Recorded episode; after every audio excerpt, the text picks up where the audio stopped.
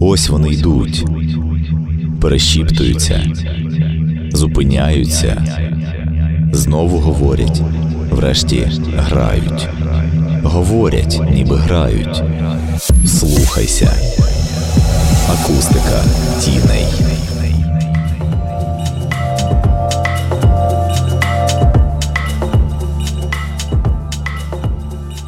Партнер запису Барлога Records. Інформаційний партнер Територія. Ви, мабуть, звикли, що я розпочинаю подкаст з коротких метафізичних роздумів. Ну, власне, про те, що мене найбільше турбує у момент роботи над епізодами. Так от цього разу, уявляючи перед собою Германа Гессе, я поняття не маю, на яку тему хотіла б з ним поговорити. І якщо спроектувати ситуацію, де ми з ним опинилися б в одній кімнаті, бодай на кілька хвилин, то наша зустріч виглядала б мінімалістично. Дві задумані постаті, що сидять одне навпроти одного, провалившись у старі крісла.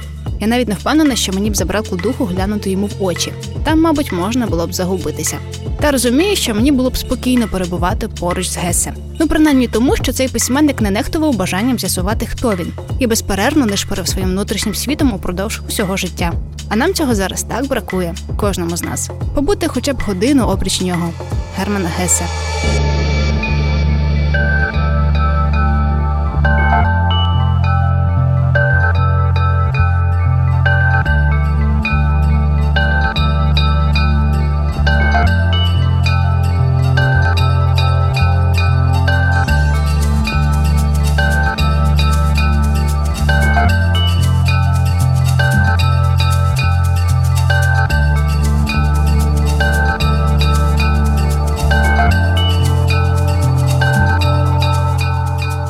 Життя Германа Геси розділилося навпіл між двома країнами: Німеччиною, де минуло дитинство письменника, та Швейцарією, де він прожив майже усе життя. Народився Гесе в невеличкому місті Кальф на півночі Швабії 2 липня 1877 року. Одразу зазначу, що це місто було справжнім осередком протестантизму, і всі родичі Гесе були пієтистами. А це особливо сентиментальне відгалуження віри, що за основу мало повне заглиблення у внутрішній світ особистості. І його батько е, особливо е, і мати також вони були місіонерами. Олександр Юдін, літературознавець, філософ-перекладач. І, мабуть, що от е, зустріч з мистецтвом, зустріч з Гьоте, так мовити, вона ну, внесла певний розлад в його душу, тому що він доволі рано зрозумів, що він не хоче іти запропонованим е, батьками шляхом, а повстати. В нього, мабуть, е, ну не вистачало сили, де й підстав не було, тому що не можна сказати, що його виховували там надто суворо. Його батьки були суворі до самих себе. Він взагалі жив в суворій атмосфері, і тому е, не можна сказати, що вони його там пригнічували. Зовсім ні.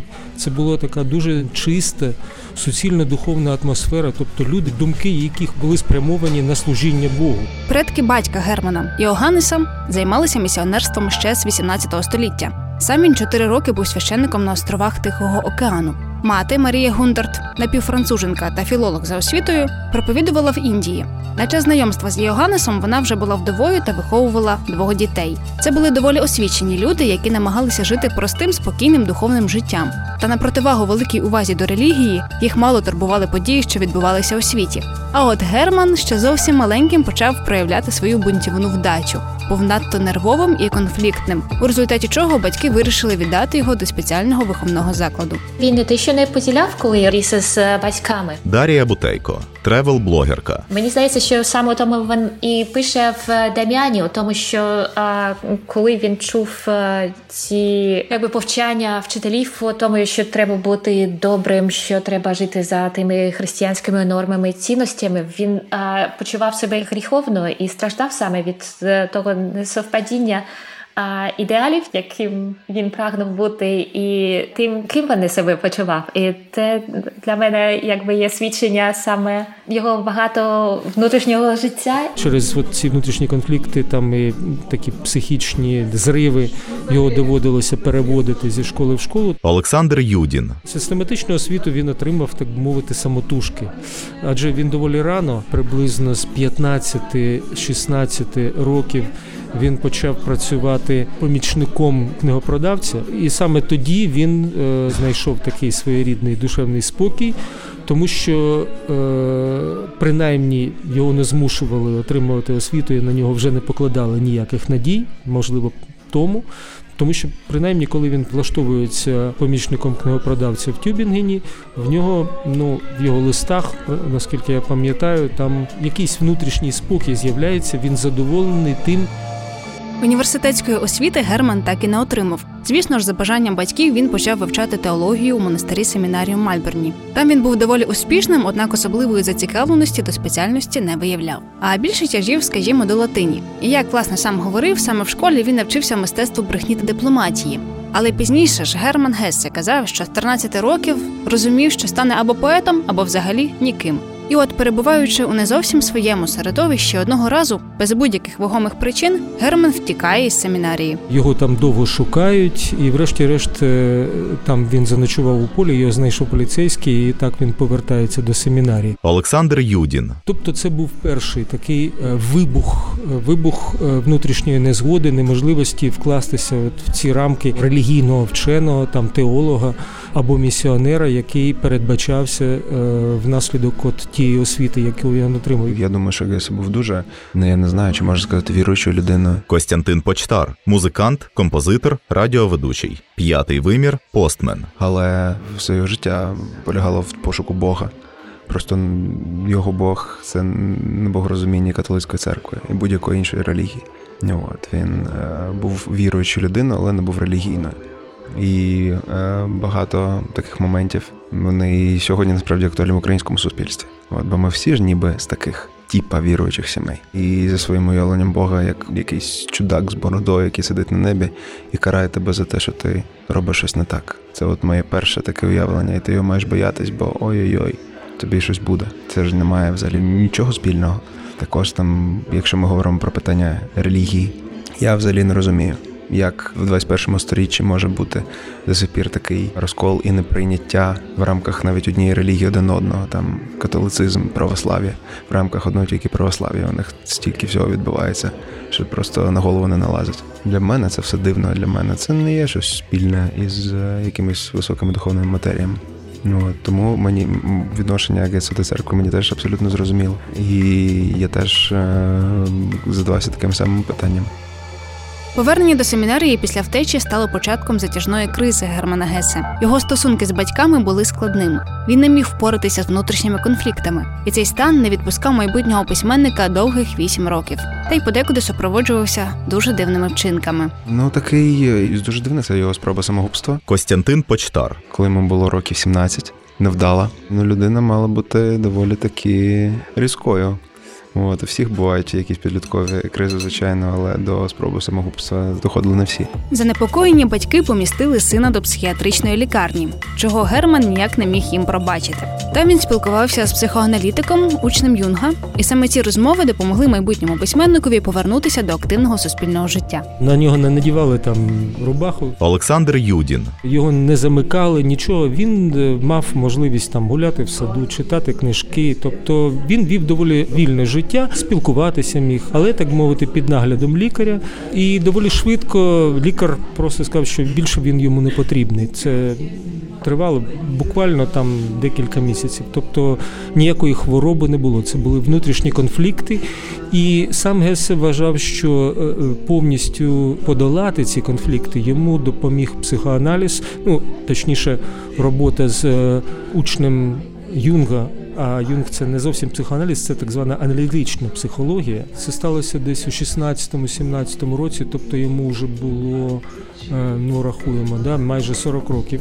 Та не будемо настільки забігати наперед. Після психіатричної лікарні Герман цілком взяв своє життя у власні руки. Батьки досі його не розуміли, а сам Гесе з цього часу почав займатися самоосвітою. Паралельно працював спочатку типографії і помічником механіка, допомагав батьку у видавництві богословської літератури, але відносний спокій знайшов лише тоді, коли влаштувався продавцем книг, про що ми вже згадували. За весь цей час, майже чотири роки, Гесе усердно вивчав мови, філософію, світову літературу, історію мистецтва, а водночас робив перші намагання писати. Спочатку це були вірші. У 1899 році він навіть видав свою першу збірку романтичні пісні, яка щоправда не була ніким поміченою. А наприкінці цього ж року публікує книгу Решта листів і віршів Германа Лаушера. Саме тоді Гесе вперше заговорив від імені вигаданого гравця, прийом, який він надалі активно використовував і розвивав. А зараз ми звернемося до нашого традиційного прийому, вімкнемо вам музику. Після чого спробуємо уявити Германа Гесе гравцем свого особистого життя.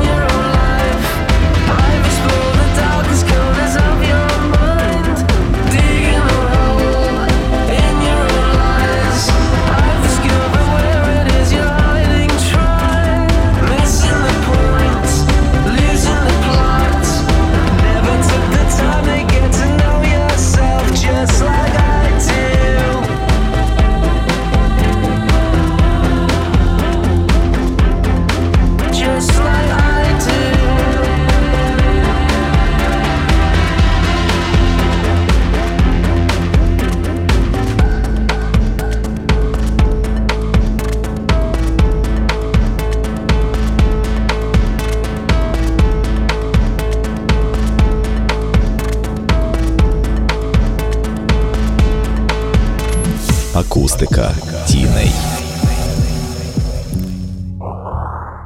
На перший погляд може здатися, що Герман Гесе був цілковитим самітником, занурений у себе та свою творчість. Однак зруйнує цю ілюзію фактом, що письменник був тричі одруженим, тобто він постійно перебував у стосунках. З першою дружиною, наскільки я пам'ятаю, він познайомився під час першої подорожі до Італії. Олександр Юдін, літературознавець, філософ-перекладач. чи другої подорожі до Італії, якось коли він вже жив в Базелі. Взагалі-то він був такою російською мовою влюбчивим. Не можна сказати, що в нього був багатий досвід з жінками, як, наприклад, там у Джеймса Джойса, чи ні. Е, Перше своє закоханість, до речі, теж це було однією з причин його психічного зриву. І здається, першу спробу самогубства він зробив саме тоді, коли втратив можливість спілкування з Єлена, так здається, звали його першу любов. Вона була старша за нього, і вона просто відкрито йому сказала, що ну він її не цікавий як чоловік. Хоча ну, вона йому прямо сказала, але доволі так делікатно, наскільки я пам'ятаю. Тим не менше, для нього був це такий сильний удар. і Він е, мало не покінчив життя самогубством. І якщо я не помиляюся. Там, як пишуть його біографіях, там просто мати приїхала до нього, будучи хворою, і, скажімо так, застала його в той момент, коли він тримав револьвера в руках. Ну, так пишуть біографи. З Марією Бернулі, першою дружиною, Гесе переїхав до Гайнховена, віддаленого містечка на Бодензеє. Та він активно займається літературною діяльністю, пише повісті та оповідання з елементами автобіографізму. У 1906 році виходить його повість під колесами на основі шкільних років автора. Це дитинство хлопчика, який потрапляє до семінарії і гине, так мовити, ну, під колесами тих рамок е, дисципліни, в які ставить дитину там семінарія, освіта, е, німецька освіта, зокрема. Олександр Юдін, Та сама освіта, якою хвалилися е, німці Бісмарк, коли сказав, хто виграв франко-прусську війну, що це німецький вчитель. І, врешті, дитина, в якої, так мовити, віднято дитинство, вона гине. Е, Тобто тут певна така автобіографічна основа, хоча з е, трагічними наслідками. Ну от і скрізь внутрішні конфлікти, невпевненість в собі, розлад внутрішнього життя. Коли Гес із сім'єю остаточно переїжджає до Швейцарії у 1912 році, він глибше починає цікавитися психоаналізом. Водночас дуже багато читає та пише рецензії. І загалом веде доволі активне творче життя. Спілкується з художниками, музикантами і іншими письменниками, відвідує концерти, виступає перед читачами. І ймовірно, десь поміж цим він втратив відчуття потреби сім'ї. На той час у подружжя вже народилося троє дітей. Родину потрібно було власне годувати, а Гесе в жодному разі не прагнув перетворити письменництво виключно на спосіб заробляння грошей. Він кинув сім'ю, дітей і поїхав сам в інше місто, просто писати, присвятив всьому все своє життя. Це теж вчинок. Костянтин Почтар, музикант. Його життя було сповнене таких великих подій, великих якби вчинків, які не були дуже однозначні, які потребували шаленої сили духу. Його конфлікт, перший сімейний, він відобразився в його романі Росхальде. Це його четвертий роман. Олександр Юдін, І там е, у центрі е, постать художника, який живе в такому маєтку з назвою Росхальде, і е, там сімейний конфлікт розгортається в тому, що він живе своїм мистецтвом, дружина живе сім'єю, і між ними, так мовити, нічого спільного в сенсі духовного життя. І коли в них е, там помирає дитина наприкінці роману, то з'ясовується, що їх просто нічого не зв'язує. Ну, можливо, це е, розвиток фантазії, якихось конфліктів. Але е, як відомо, просто його перша дружина в неї розвилася психічна хвороба.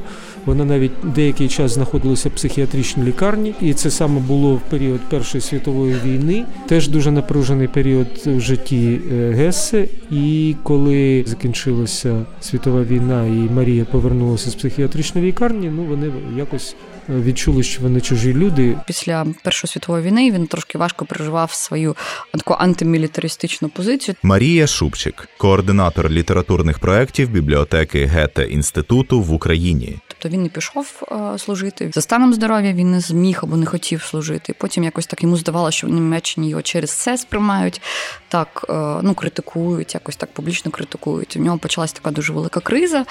Ну і власне в результаті цієї кризи його шлюб розвалився. Ну і власне через низку своїх таких особистих криз е, він дійсно був непростою людиною. Трошки в нього було складне сприйняття, світосприйняття. І тут знову може здатися, що Герман Гесе шукав усамітнення, та доволі швидко він вдруге одружився зі співачкою Рут Венгер. Про цей шлюб відомо небагато. Пара прожила лише три роки разом, а біографи Геса називають їхні стосунки мимовільним захопленням. Ну і певно, найвизначнішим його такі події його життя особисто це був шлюб з Нінона Ослендер. Марія Шубчик, Вона є родом походження з Чернівців. Ось вона не є родичкою Рози Ослендер, хоча зовсім ну це така прізвище досить поширене. В них зав'язалось відносини, коли вона читала його твори. Вона була значно молодшою за Германа Гесе. Вона читала його твори ще в дитин... ну, не в дитинстві, а в молодості. І от якось я, чесно кажучи, не скажу точно, як відбулася ця комунікація, але вона написала йому листа, де написала, що вона знає його твори, знає його книги, і таким чином зав'язалась між ними комунікація. Нінон була знавцем грецької міфології, часто їздила на розкопки та залишала Геса самого. У ці моменти він найгостріше відчував зв'язок зі своєю третьою дружиною. Свідчення часто пишуть, що спочатку в них був такий діонисійська модель, тобто що вона більш до нього тяжіла, якось, тобто хотіла стати його музою. Марія Шубчик, Але врешті вона взяла, скажімо так, з під опіку Гесе і стала таким стабілізатором, якщо можна сказати. Тобто його, бо він під час Другої світової війни, звісно, дуже був під впливом всіх подій і свого своєї позиції до відповідно до тоталітаризму. Ось і вона трошки так тримала його на плаву і якось тримала його в формі. Як от ми говорили, що є навіть е, лист е, Гесе до свого сина, молодшого сина Мартіна, де він пише, що е, була дуже важка зима, бо Нінон поїхала, її не було в цю зиму, і він ледве витримав цю зиму в своєму спокійному містечку, де він жив в Швейцарії. Тобто йому дуже складно було. Можна стверджувати, що точно він нарцис, його головний герой роману Нарцис, це не автобіографічний образ. Олександр Юдін, Тобто виявляється, що він був здатним до однолюбства.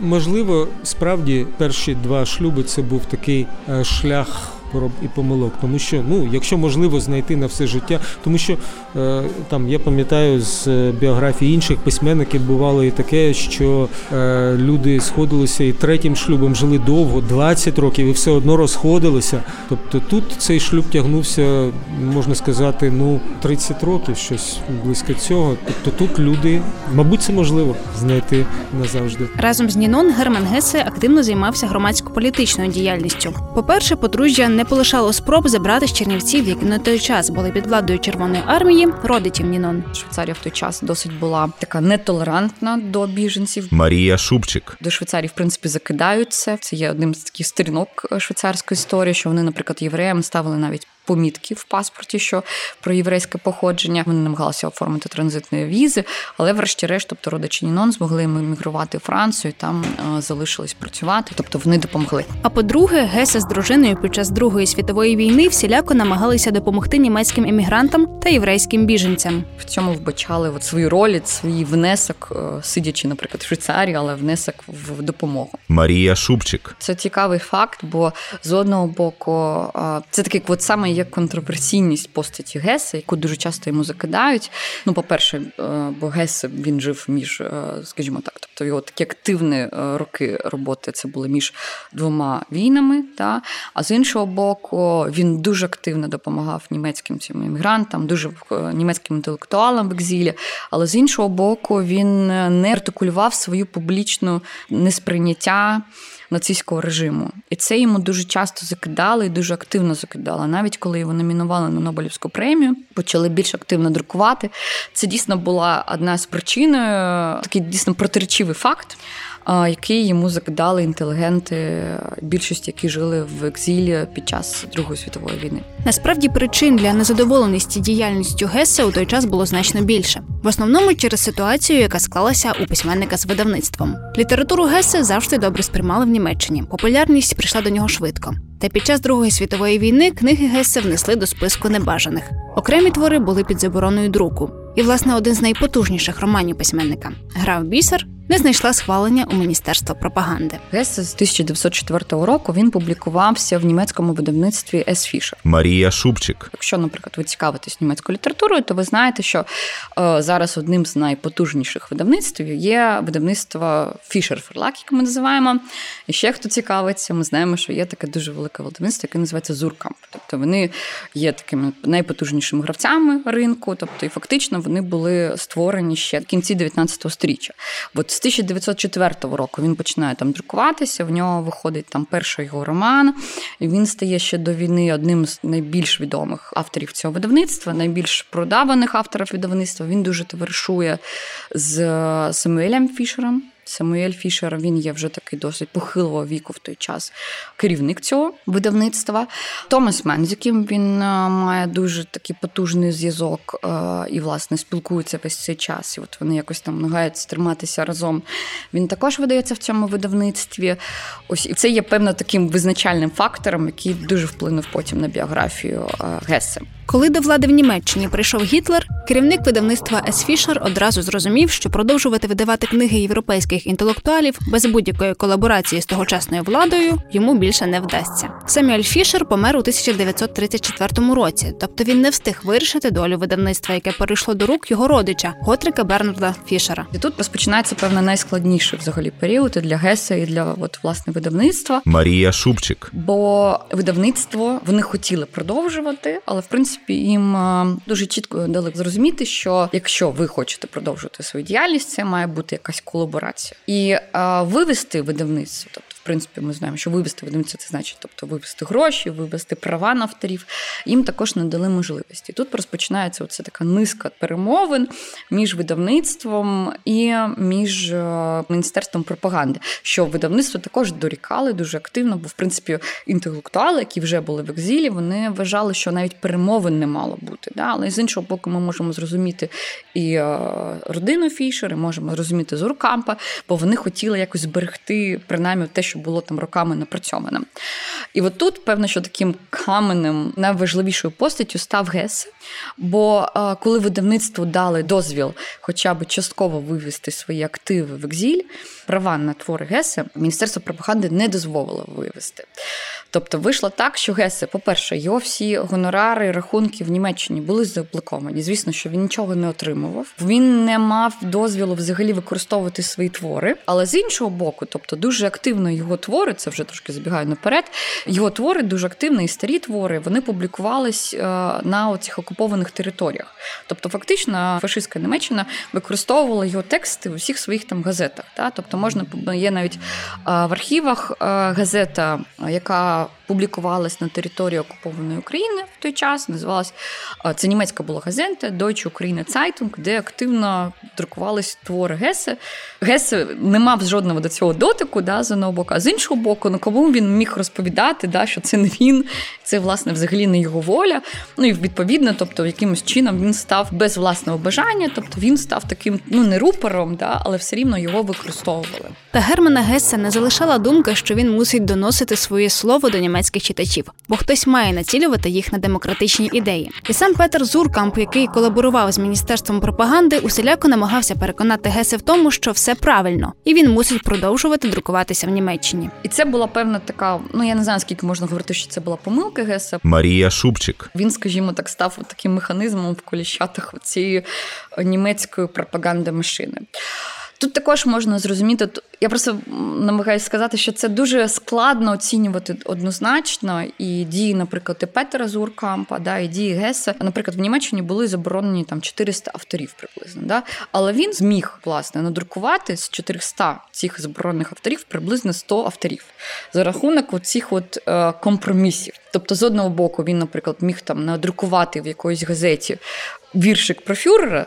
Да? А з іншого боку, йому дозволяли, наприклад, надрукувати а, твори певних заборонених авторів. Таким чином він їх намагався протягнути. І от зберегти це старе видавництво німецьке, якось залишитись оцим острівцем демократії, взагалі якогось вільного слова. Звісно, для німецького кола інтелектуалів ця ситуація виглядала не на користь Гесе. Та його книги не загубилися в історії і таки дійшли до наших рук. Перериваємося на музику, після чого буде багато думок про найвідоміші книги Германа Гесе.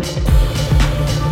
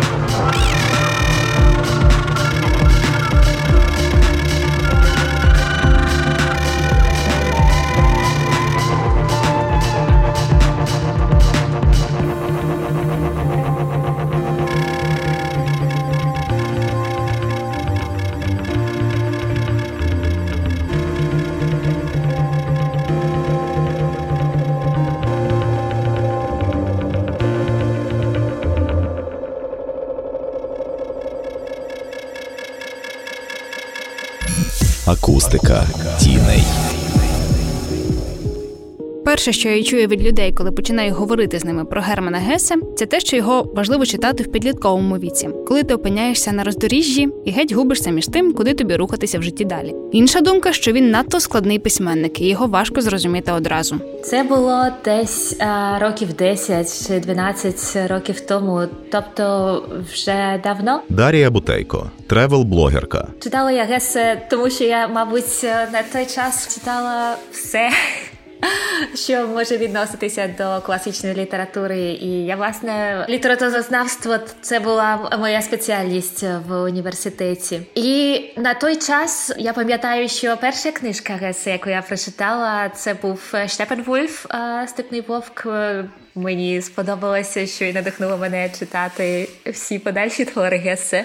А сподобалася вона мені може і тому, що, на мою думку, Гесе писав о тих проблемах, з якими стикаються підлітки, молоді, дорослі. Це пошук себе, це може протипоставлення себе суспільству, суспільству в значенні система, якісь правила. І саме цей протест, який є на сторінках Гесе, це щось, що є привабливим саме для молоді. Саме для підлітків чи тим, кому трохи за 20. Я не пам'ятаю, мені було десь роки 22. Я прочитав Сідхартху. Костянтин Почтар, музикант. Дуже маленьке оповідання. Я був вражений, я сидів потім, я пам'ятаю, це був березень, падав дощ такий, теплий вже. Ніч я сидів на кухні, просто плакав, бо я не міг повірити, що нарешті я щось прочитав таке, що я дуже довго чекав. Потім е- я в сумі прочитав багато його книг. Останнє я прочитав Деміана англійською мовою. Він дуже тяжко пише, і це теж був такий певний виклик прочитати таку літературу англійською. А знайшов, познайомився з Гес абсолютно випадково. У мене була книга, яку мені подарували на 10-й день народження. Хтось зі знайомих моєї сім'ї. Він був ем, і є викладачем якоїсь юриспруденції, здається, в інституту університеті Шевченка. Мені подарував книгу. Мені було 10 100 великих нобелівських лауреатів. Вона називалась. Тоді мені здалося, що це повне дерьмо, і вона стояла. Ну, ще років, ну, виходить 12 років після цього. Я випадково її побачив у батьків. Я відкрив її і почав читати. Я прочитав про Германа Геса і Томаса Мана, які там йшли поруч в галузі літератури. Я подумав: ого. Це якби звучить цікаво. Це можна почитати. Я поїхав на Петрівку на цей блошиний ринок і купив там собі дві е, беушні книги, які проковтнув дуже швидко, які, в принципі, багато чого змінили в моєму житті. Ну, Це була Сідхартха, Степовий Вовк. А потім була гра в бісер, потім Деміан і паломництво в країну Сходу. Це, напевно, одна з моїх найулюбленіших. Я можу сказати з власного такого досвіду, мені Геса дуже довгий час якось складно було сприймати. Марія Шупчик, координатор літературних проєктів бібліотеки Гете інституту в Україні. Я починала один роман за одним, потім кидала, знову починала наступний роман. Ну, але в принципі можу сказати, що навіть такі фрагментарні оці вчитування вони не були зайвими. І в принципі, інколи Гесе не є. Ну, для мене, особисто для мене, до нього треба повертатись. Навіть до фрагментів повертатись. Він дуже рефлексує з досвідом, який ти робиш е, протягом свого життя. Ти дорослішаєш, якось і для тебе дорослішає. Спочатку ти його читаєш, бо тобі хочеться чогось такого. Ти тінейджер, ти хочеш якогось пошуку, пошуку сенсів, а потім ти хочеш просто рефлексувати вже власні досвіди. І це нормально. Тобто, якщо він одразу, скажімо так, не заходить, це нормально. Тобто до нього просто треба повертатись. Про одні з перших книг Гесе під колесом та Росхальде ми вже частково поговорили. Загалом розповідаючи про його твори, доводиться повертатися до певних моментів його біографії. Всі його книги, вони так чи інакше автобіографічні. Костянтин Почтар. Ти вгадуєш, що він є головним героєм кожної з своїх книг. І це, напевно, більше всього підкупає. Тому що загалом художня література, там, де описується пригоди якогось уявного штриха, який десь там ходить, щось робить, то мене це абсолютно не цікавить. Я останнім часом читаю е, біографії, книги про історичні події, які насправді відбувалися. Якщо говорити про Геса, то це література, яка, е, не дивлячись на те, що вона художня, ти цілком розумієш, що це якби питання, якими людина здавалась протягом життя. Він пише про себе, не про якогось абстрактного чувака. Публікації роману Дем'ян передували трагічні події життя Гесе. Помер його старший син, згодом батько, а перша дружина в той час потрапила до психіатричної лікарні. У письменника знову відбувся нервовий зрив, вкотре довелося звертатися до психоаналізу. От внаслідок цих подій та розмов з психологом Йозефом Лангом Гессе розповів у романі історію дорослішання хлопчика, що жив стандартним життям бюргера, і під тиском обставин та завдяки роздвоєнню особистості перетворився на людину, що перевершила всіх, хто його оточував. Надзвичайно ну, такий вдалий творчий хід, як на мене. Олександр Юдін, літературознавець, філософ-перекладач. Це у Германа Гессе в його мистецтві, починаючи з 16-17 року, коли він починає займатися ось цим психоаналізом, ну точніше, з аналітиком починає працювати. Здається, там він близько 300 теж е, сеансів пройшов е, спілкування з Йозефом Лангом. Ну, сам Йозеф Ланг не казав, що він лікує. Це було просто таке спілкування терапевтичне. І от В нього з'являється, я навіть не можу пригадати зараз іншого якогось письменника, в якого була б така, ну можна сказати, образ, який переходив із твору в твір. Це образ е, ну, провідника, скажімо так. Можна було б сказати вчителя, але слово вчитель воно дещо більш точного сенсу вимагає. А тут от провідник по життю. Тобто це починаючи з його там казки Тяжкий шлях, е, потім роману Деміан. Сідхартха, роман Степовий Вовк, Нарцис і Гольдмунд, ну але особливо Деміан і е, Степовий Вовк. Це, скажімо так, е, людина, яка зустрічається на твоєму життєвому шляху, і яка, скажімо так, розуміє твою внутрішню природу і допомагає тобі знайти себе. Можна шукати е, відповідники у давній такій там мало не античній е, там або іншій якійсь традиції. Ну, скажімо так, духовний провідник. Але якщо в Деміані це ну буквально особлюється в одній людині, і це справді людина, яка знає тебе краще ніж ти сам себе знаєш, такий дещо фантастичний з нашої точки зору, е, і взагалі з точки зору реалістичної літератури образ. Але от Гесе до цього ставився цілком серйозно. Мені дуже імпонує, по-перше, слог Геси. Марія Шубчик, Ти вже починаєш цінувати це. Це дуже класно, ти отримуєш насолодження від його текстів. А по-друге, мені дуже імпонує, от зараз в цьому віці, в якому я знаходжусь. Тобто мені дуже імпонує його а, цей лейтмотив навчання. І от герої дуже часто прагнуть навчання, і це не є навчання там, бо батьки захотіли. Да? Тобто це є навчання, це є твоя прерогатива, ти прагнеш цього. Це може коштувати для тебе дорого. Ти можеш щось заради навчання поступитись, да? ти можеш піти на конфлікт з родиною. Да? А це дійсно е, свідоме навчання, навчання в задоволення. І оцей мотив він мені дуже подобається. Він от Гесе, його спраглість до знань. Він в багатьох романах своїх його обігрує. Цей мотив для мене особисто це такий найкращий. Найкраще, що я можу з того знайти. Дехто знаходить для себе важливою книгу Сідхартха, яку Геса написав під впливом подорожі до Індії. У цьому романі притчі автор проявив цікавість до східних практик.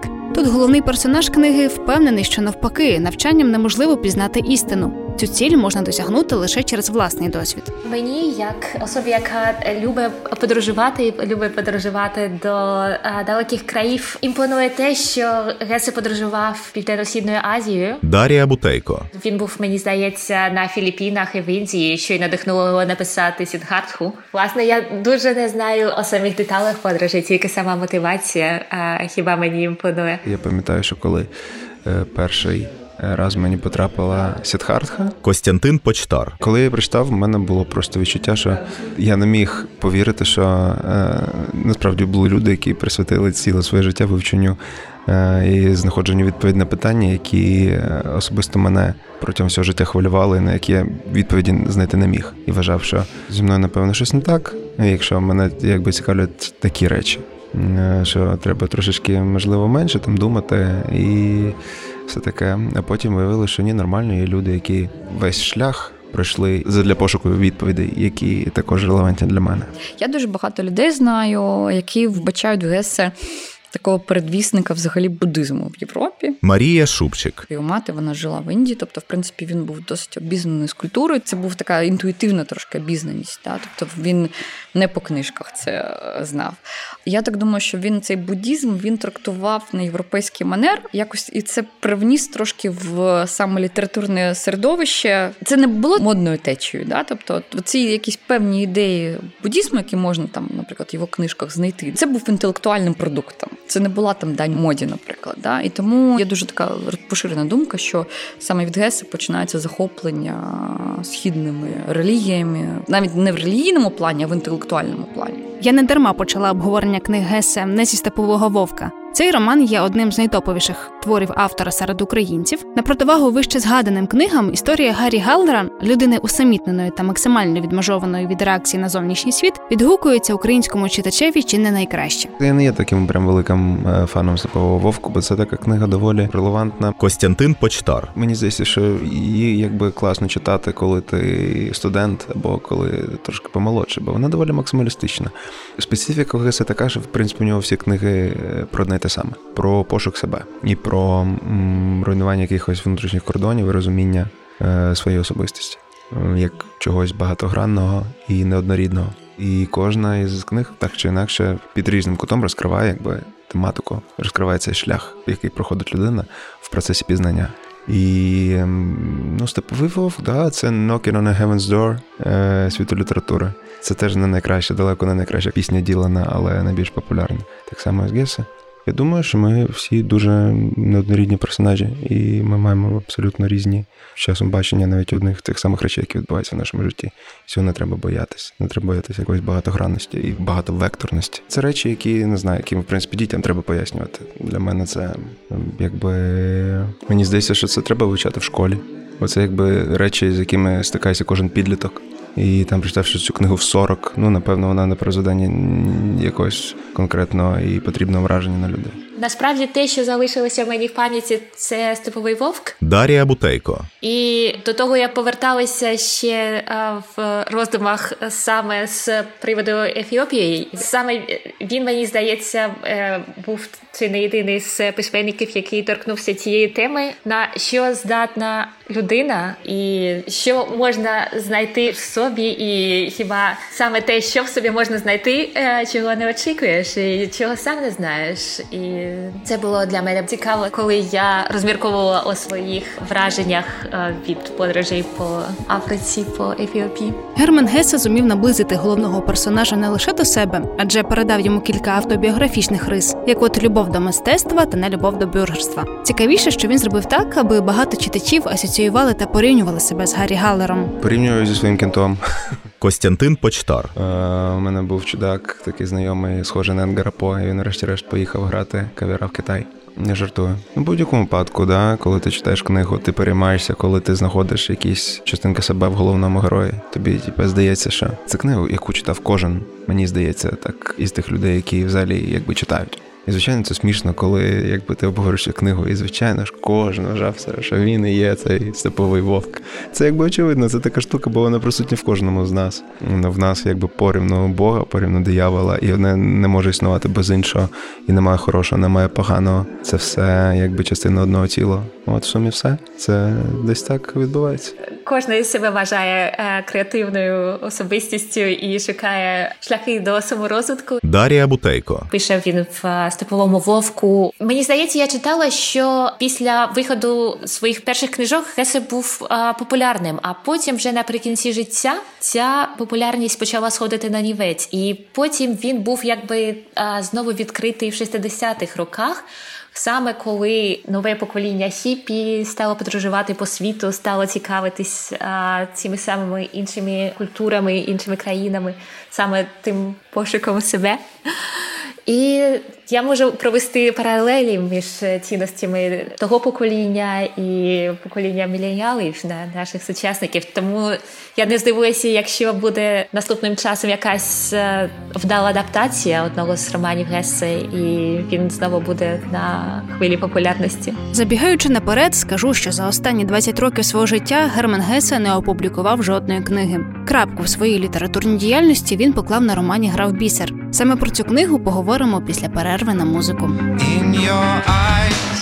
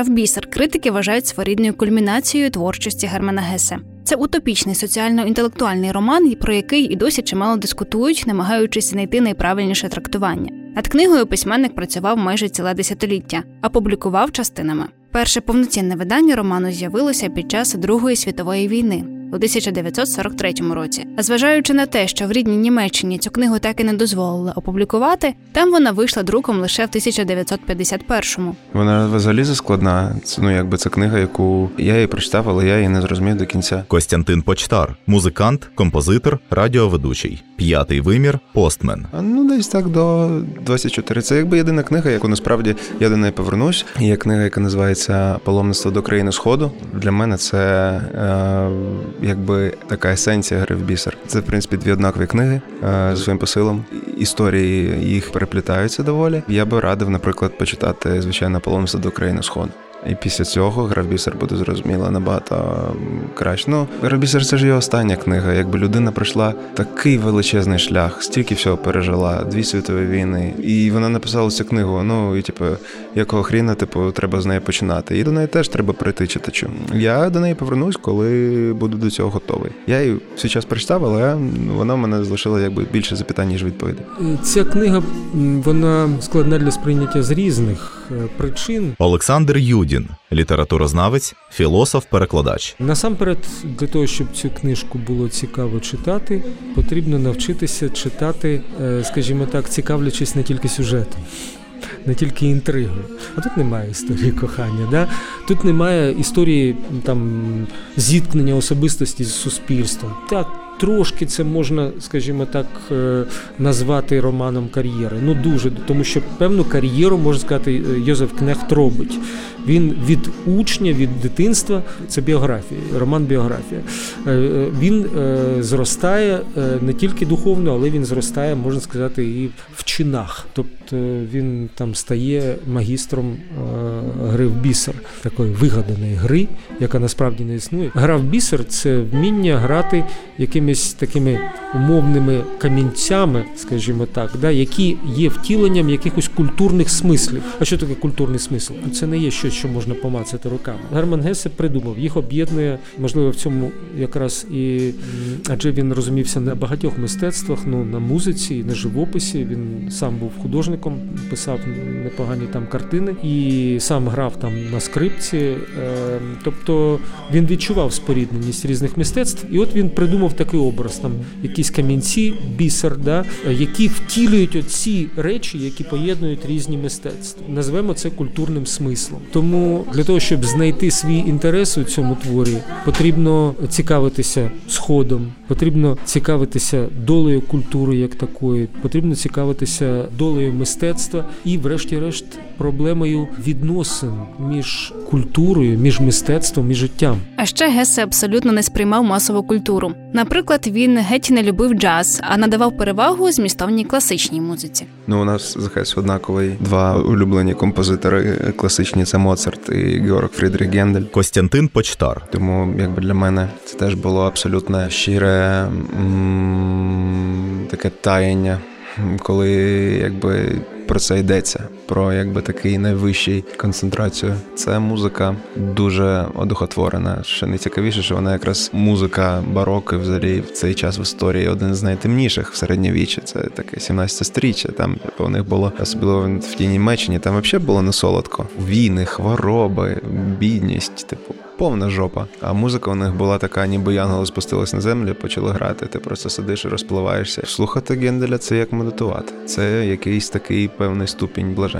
В літературі Геса дуже багато йдеться про музику. Вона музика це таке мистецтво всіх мистецтв. З чим я в принципі згоден, тому що я теж займаюся музикою. Хе-хе. І от у грі в бісер Геса створює ситуацію, де мистецтво більше ніхто не створює. Люди споживають лише те, що залишилося, ба більше мистецтво тісно переплітається з наукою. Тобто життя перестає розвиватися, і мистецтво більше не розвивається, оскільки немає розвитку життя. Олександр Юдін. Можна сказати, що Гессе певною мірою випередив народження споживацького суспільства і народження постмодернізму, бо постмодернізм це значною мірою не мистецтво, яке створюється з приводу мистецтва. Звісно, сам Герман Гессе, ну невідомо, як би він поставився, якби він дожив і його б записали предтечі постмодернізму. Але певною мірою такі паралелі це осмислені паралелі. Тобто він описує суспільство, в якому мистецтво закінчилося, і створюється така окрема територія, окрема утопічна царина,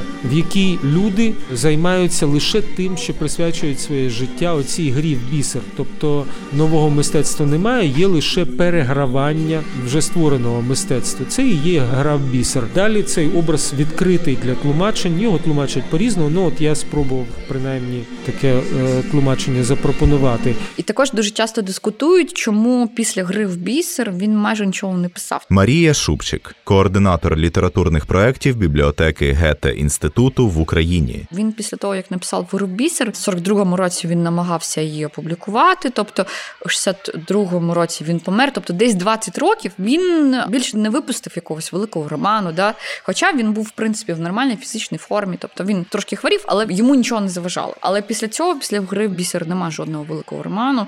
Він трошки писав якісь есе, але вони були досить непомітні. Але не можу сказати, що він задовольнився цим і все, і вирішив, що більше нічого не буде робити. Тобто і були якісь причини, які заважали йому рухатись далі. І От все ж таки трошки його меланхолійність, і певно, що складний характер, ну не характер навіть складний, а от ну не можу назвати його невротиком, але трошки в нього було цієї неврозності. Воно власне і рухало його, але з іншого боку, нам заважало от сказати. Так, все, я прожив своє життя так, як треба. Нобелівську премію Герман Гесе отримав у 1946 році за натхненну творчість, у якій проявляються класичні ідеали гуманізму. Сам письменник не зміг бути присутнім на церемонії вручення, і від нього виступив шведський міністр Генрі Валлотон. Останні роки життя Гесе провів у Швейцарії, де помер у 1962 році. У вісні від крововиливу мозок. Ще мені здається, ну це така трошки особиста думка. Мені таке відчуття інколи, що Гесе він постійно був трошки незадоволений. Марія Шубчик, Це відчуття такої трошки незадоволеності. Хоча, в принципі, тобто, ну, скажімо так, не, не можу сказати, що в нього було трагічне життя. Ну ні, да? тобто він не був в Німеччині, він там не потрапив е, десь в концлагер. Да? Тобто він не мав емігрувати. Власне, він вже приїхав в Швейцарію ще цього. Тобто він, коли розпочалась війна, він вже був там, він вже вжив себе вдома, він знав, що в принципі він в відносній безпеці, він мав швейцарське громадянство. Гесе жив в своєму маєтку. Да? Він мав трьох синів. В нього, до речі, сини також були досить цікавими. Наприклад, молодший син Мартін також займався Баухаусом. Він був досить відомим фотографом. Також війна його застала. Тобто він мав емігрувати, він мав покинути Баухаус. Він в той час викладав в Баухаусі. Тобто він мав швидко емігрувати. Скажімо так, в нього в принципі життя склалося добре. Да? Тобто в нього не було трагедій особистих. Але от постійно відчувається відчуття якоїсь такої, певно, що меланхолійної незадоволеності. Тобто йому завжди щось от заважало насолоджуватись життям. Ну, знову ж таки, це може бути особиста моя думка. Але, ну, в принципі, я читала також рефлексії критиків да, літературних. І от навіть Нобелівську премію він не сприйняв як от все це. От моє життя було не дарма. Та, мабуть, найголовніше у всій цій історії, що молодь таки зрозуміла ідеї та філософію інтелектуальної прози Германа Гесе, а саме те, що будь-якій трагедії можна протиставити розум і силу, пов'язану з особистим вдосконаленням. І це завдання вже не здавалося письменникові утопічною інтелектуальною грою. За цим він бачив реальне майбутнє, де люди перестануть відчувати страх як перед смертю, так і перед життям. Бо все це дар, який можна реалізувати лише піднявшись на ще одну сходинку досконалості. Гесе треба читати так само, як треба читати кожного іншого письменника. Дарія Бутейко, тревел-блогерка. Але знову таки резюмуючи, якщо вас е, цікавить якийсь духовний пошук, цікавить той ефекти, які можуть справити подорожі на особу. Якщо ви себе почуваєте виключеними суспільства і знаходите там свої ролі в тому самому суспільстві, який розкладене вже на такі полички і немає простору для якоїсь креативності, то варто читати Гесе, бо він пише саме о тому, і може в героях Гесе чи в особі Гесе можна знайти таку а, як споріднену душу. Ем, того, що я впевнений, що питання, відповіді, на які він шукав, вони виникали і виникають у кожного. Костянтин Почтар, Бо це такі доволі серйозні і фундаментальні речі. Взагалі людського буття. Не те, щоб там я думаю, що всі сидять і думають про сенс життя, але в будь-якому випадку. Ну всі ж думають, для чого ми тут з'явилися, ну що ми взагалі тут робимо, як це взагалі все так влаштовано і що далі. Що було найважливіше, це навіть не пошук себе в цьому світі, а пошук багатьох себе всередині себе, прийняття кожної своєї сторони, яка, на жаль, не всі спроможні це зробити і вважають, що до сих там ділять на янголів демонів на добре і погане, і намагаються приймати якусь тільки одну частину себе, абсолютно блокуючи іншу, але потім це вилазить в абсолютно жахливих речах. І це такий пошук внутрішньої гармонії. І Гесе шукав цей шлях до цього пошуку. Бо кожна людина хоче бути щасливою. Там на такому доволі базовому рівні він розмірковує над цими речами. Це мені щиро так здається. Це важливо розуміти. Ну, бо кожній людині важливо зрозуміти, хто вона є. Якби без цього далі нічого не буде.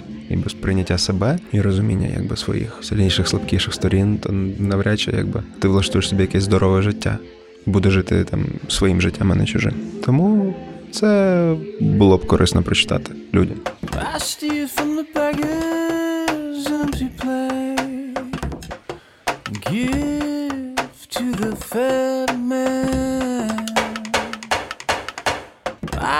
in the halls of the newly insane and pray to a God that is vacant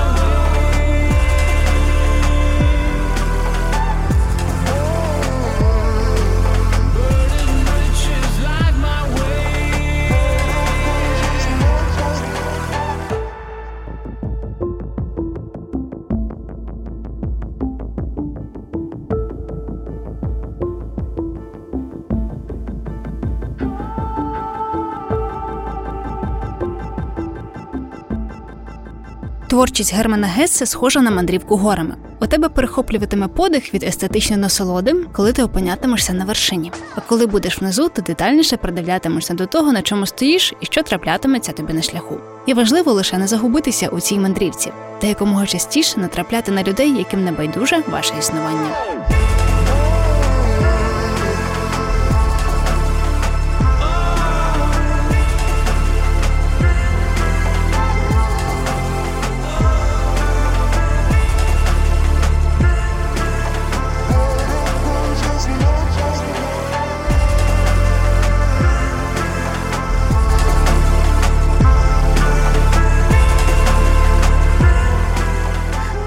Партнер запису Барлога Records.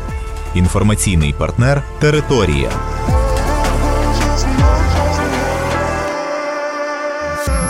Їх досі чутно. Акустика тіней.